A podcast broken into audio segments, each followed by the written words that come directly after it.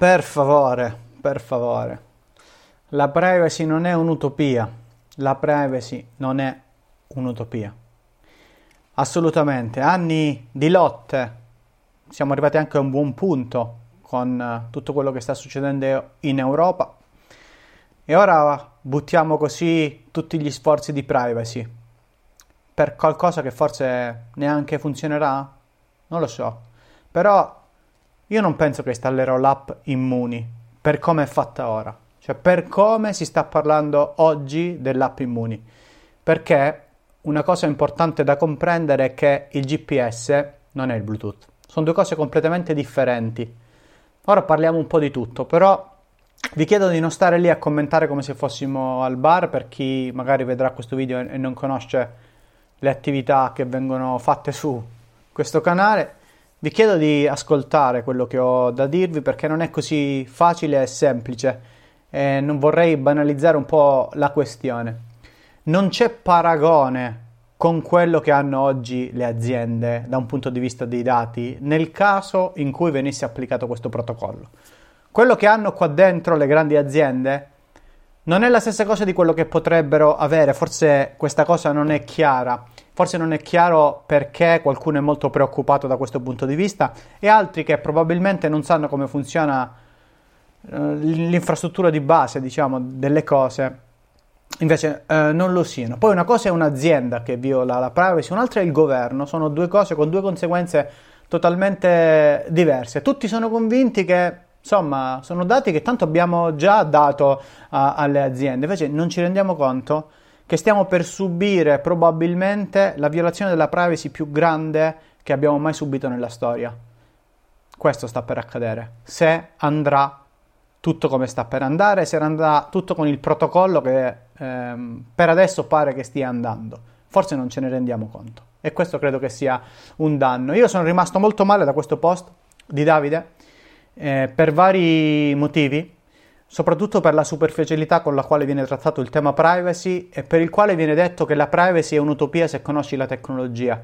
Mi dispiace molto, mi dispiace molto doverlo dire, assolutamente non è così. Assolutamente non è così, è un post superficiale, Davide. Eh, assolutamente ti consiglio di studiare un attimo la tecnologia attuale, la tecnologia con il protocollo che è stato suggerito e con il protocollo che probabilmente si andrà ad utilizzare perché è veramente rischiosa. È veramente rischiosa, davvero è, ehm, è, è un grosso problema. E non c'entra niente con i dati già registrati sul telefono, è totalmente un'altra cosa, siamo ad un altro livello. Mi dispiace davvero che siamo a questo livello tecnologico, di conoscenza tecnologica oggi in Italia. Ho visto persone commentare sotto il tuo post, ho visto Riccardo Luna, che ha una rubrica molto importante su Repubblica, e al quale chiedo uh, pubblicamente di almeno leggere un po' di più i link che metto in descrizione, di informarsi in tutte le cose che, che ora vi citerò, non perché chissà che cosa, ma almeno si faccia un'idea più precisa di quello che potrebbe accadere, semplicemente perché poi può rimanere ovviamente della... tutte e due, tu, chiunque ha commentato quel posto può rimanere della propria idea, come è giusto che sia, però è importante che siano le informazioni corrette che non ho visto, perché da quel post, che è molto superficiale, è stato banalizzato molto. E non c'entra niente con l'azienda. Sono anch'io molto fiero e sono contrario a chi gli sta dando addosso all'azienda inutilmente. Non c'entra niente l'azienda. C'entra l'applicazione e come viene fatta, perché all'azienda verranno fatte delle richieste. Ora ne stiamo parlando in queste ore io sono fiero della competenza italiana e non sono fiero dai dibattiti da bar di quelli che fanno i post definitivi su Facebook e di definitivo non hanno niente, di quelli che attaccano un'opinione e tutti gli altri sono stupidi, oh, perché poi sul post è anche successo questo. E allora che cos'è che potrebbe andare storto? Beh, potrebbero andare storte tante cose. Anza, in Olanda falla nell'app di tracciamento del Covid esposti dati utenti. Beh, 100-200 nomi, era in beta, email, password, criptate, sono state rese pubbliche. Bene. Per fortuna, oh, insomma, pare che il codice sarà open source ed è una delle cose importanti sicuramente da andare a sapere. Tra un po' eh, ne parliamo, anche con Paolo Attivissimo nelle live che abbiamo fatto, lui diceva questa cosa sull'open source. Diceva sì, è molto importante che sia open source perché così eh, open source non significa che è più sicura perché tutti la andranno a testare, tutti andranno sicuramente a verificare alcune cose, diciamo, importanti si potrà migliorare. Quindi parliamo di collaborazione con l'azienda che fa l'app, non di distruggerla. L'azienda va benissimo. L'app la vogliamo fare? Facciamola però facciamola bene, facciamola col protocollo giusto, col protocollo che decentralizza i dati e che dà la possibilità di avere il minimo di dati indispensabili sul telefono dell'utente, non li centralizza come sta avvenendo su un server che verrà bucato sicuramente, perché stiamo parlando di un'app che sarà usata da tanti e che farà gola a molti. La bucheranno, la bucheranno. E il rischio di privacy non è dei dati che abbiamo già sul telefono, è un rischio molto più alto della nostra libertà, il rischio è altissimo, non è... siete stati troppo semplicistici, troppo semplicistici in quel post, l'avete fatto come una discussione da bar, ci sono le fazioni, post definitivi, battute prese in giro sotto alle persone che sono preoccupate, che hanno detto guardate che un, è, state parlando così, ma perché bisogna arrivare a questo? Perché non si può avere un dibattito serio sulla faccenda? Noi italiani siamo meglio di così dal mio punto di vista.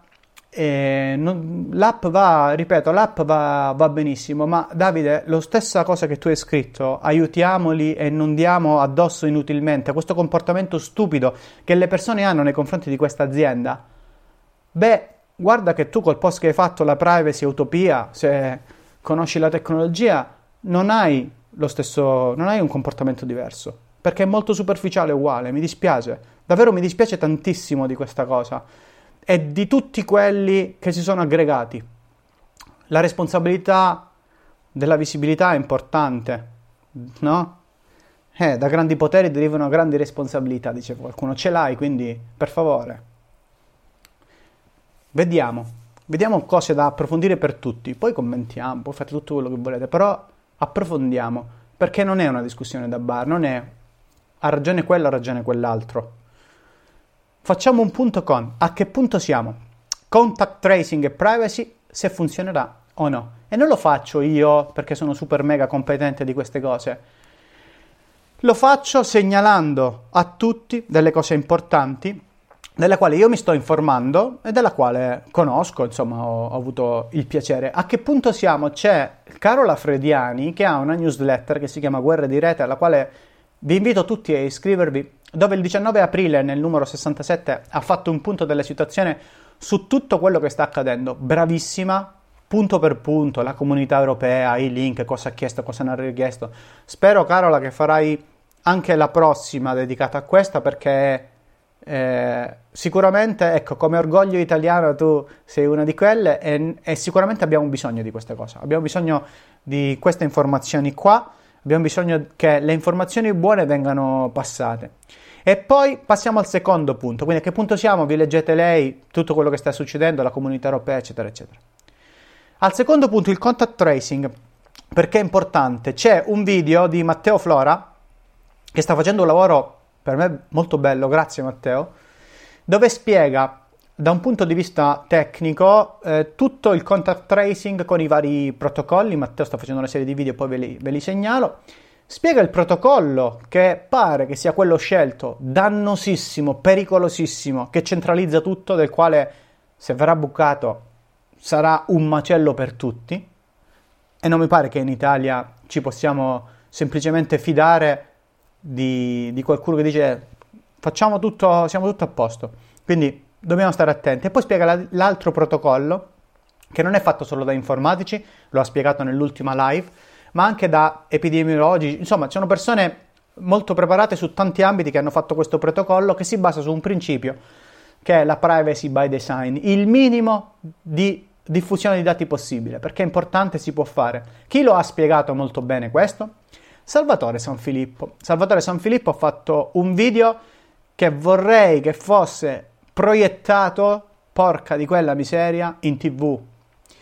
Voi dite sì, in tv, sì. Ha spiegato in modo, secondo me, per un pubblico di persone non competenti, poi a un certo punto diventa molto tecnico, però ha spiegato veramente bene che cos'è. Ora, ho visto e di questo io mi sono dispiaciuto, una persona scrivere sotto, se non sbaglio, il post di Davide, ma chi è sto tizio? E voglio dire una cosa chiara, guardate che quando scrivete chi è sto tizio fate due volte una brutta figura. Uno perché viviamo nell'epoca dove le informazioni sono facilmente reperibili. Un click, Google, nome e cognome, lo cerchi e sai chi è. Quindi scrivere ma chi è sto tizio, scrivere queste cose che pensi di elevarti, in realtà stai dimostrando quanto non lo sei. E mi dispiace molto. Mi dispiace veramente tanto. Salvatore San Filippo. Probabilmente uno degli italiani che ci invidiano all'estero. Eh, l'ho conosciuto non di persona, 14 anni fa, gli ho fatto un'intervista. E poi ha fatto tante altre cose. Che cos'è che ha fatto? Lo sviluppatore di Redis so, se non vi torna che cos'è Redis. Però lui ha fatto qualcosa per internet e per tutti noi, che resterà. Non so gli altri cosa hanno fatto. Lui ha fatto qualcosa che resta. E io ho creato l'indice, gliel'ho dato nel suo, nel suo video, ha spiegato il, um, che cos'è il tracciamento dei contatti, qual è il problema. Il modo 1, te lo consiglio anche a Matteo, Matteo Flora, di, di guardarlo, magari potreste fare una live insieme ehm, ha spiegato il modo 2, ha spiegato cos'è la funzione una via, il rispetto della privacy, eccetera, eccetera, ma soprattutto ha parlato dei diritti e spiega in modo molto facile perché il Bluetooth non è il GPS. Perché quello che oggi hanno le grandi aziende su di noi non è quello che avranno domani se accediamo e usiamo quel, quel, protocollo lì e usiamo il Bluetooth, non lo avranno. Però se usiamo il protocollo decentralizzato, la privacy verrà rispettata. Se usiamo l'altro protocollo, quello che sta andando ora, io non la userò l'app Immuni. Non la userò. Mi dispiace, ma non la userò e farò più video per fare in modo che le persone non la usino. Perché è una violazione grandissima della privacy ad un livello che non abbiamo mai subito e potrebbero succedere delle cose molto gravi, ma molto gravi. Non cose così. No, ah vabbè dove sono, dove ho fatto la spesa. No, no, cose molto più gravi di queste. Quindi credo che sia un problema. Grazie Salvatore per il video che hai fatto perché è veramente molto chiaro, veramente molto chiaro. Insomma, poi una cosa è l'Italia, una cosa è all'estero, potete immaginare dove c'è un regime sapere con chi hai parlato, perché il Bluetooth consente, grazie alla potenza del segnale, di sapere con chi hai parlato per quanto tempo. E non, non, andate, non è vero che le aziende oggi sanno queste cose. Possono fare dei calcoli probabilistici. Il Bluetooth è certo di tutto, tempi, secondi, di tutto. E quindi mi è dispiaciuto anche leggere di Carlo Cottarelli, sinceramente. Non me lo aspettavo. Sono rimasto un po', un po male. La privacy è importante, ma il coronavirus va debellato e pazienza se qualcuno saprà dove vado a fare la spesa. Carlo, mi dispiace, non, non hai capito che cos'è la privacy e non hai capito che cosa, che cosa fa questo protocollo e che, a quali rischi andiamo incontro. Vi consiglio a tutti di guardare il video di Salvatore perché è molto chiaro sui rischi che noi andiamo a correre come liberi cittadini. Poi, va bene, facciamo quest'app, va, va benissimo l'azienda va benissimo, sta, stanno lavorando, va bene, è, è complessissima questa app, cavolo, ci stanno mettendo la faccia, nessuna dietrologia da parte mia, ci mancherebbe, ci stanno mettendo la faccia, ma chi gliel'ha fatta fare? Io non l'avrei mai fatto, quindi tanto di cappello. Ma c'è il terzo punto, che è interessante, funzionerà? Allora, una live che ha fatto ora Matteo Flora qualche eh, oggi, credo, è uscita, eh, con Stefano Zanero, che insomma è un professore, e stavano spiegando tutta una serie di cose. Tra l'altro vi consiglio di recuperare la live, dura un'ora, il video di Salvatore dura 45 minuti, ma secondo me in due ore recuperate tante informazioni e almeno avete la possibilità di farvi una bella idea. Che cos'è che, ehm, che, che spiegano, di cui stanno, parlano anche, no? E di cui anche Repubblica, tra l'altro, ha fatto poi questo titolo L'app è utile se la usano, se la usa almeno il 70% degli italiani, ma gli smartphone non sono così tanti, sono il 66%.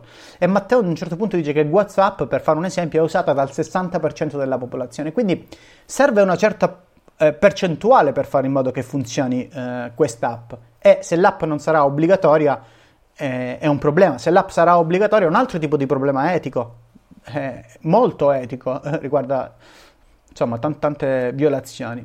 Alessandro Masala, che ha fatto un altro bel video, ha mostrato come a Singapore, nonostante tutta la pubblicità, nonostante tutti i protocolli giusti, eccetera, eccetera, la usa solo il 12% della popolazione. Quindi è un bel problema sapere che c'è una percentuale minima, eh, ma mettiamo il caso anche che la, la usiamo in pochi e anche solo il fatto che salviamo riduciamo di pochissimo il minimo dei contatti, va bene, facciamola comunque. Stiamo attenti, ovviamente, lo ha segnalato anche Salvatore nel suo video, che ci possono essere dei falsi positivi con l'app, perché il Bluetooth, eh, per esempio, possono essere vicino in un condominio, sopra, sotto, di poco, ma possono generarsi tanti falsi positivi, la gente può andare in panico, quindi bisogna stare attenti.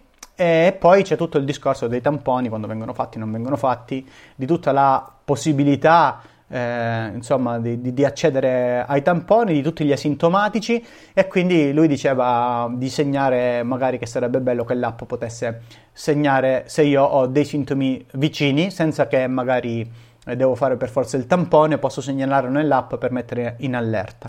Insomma, questo è un po' il ricapitolo che volevo farvi. Vogliamo farlo questo test bellissimo di quest'app, vogliamo provare a vedere se noi italiani riusciamo a fare qualcosa di buono Vogliamo provare a vedere anche se non funzionerà al 100%, se non, anche poco, va bene, vogliamo fare quest'app?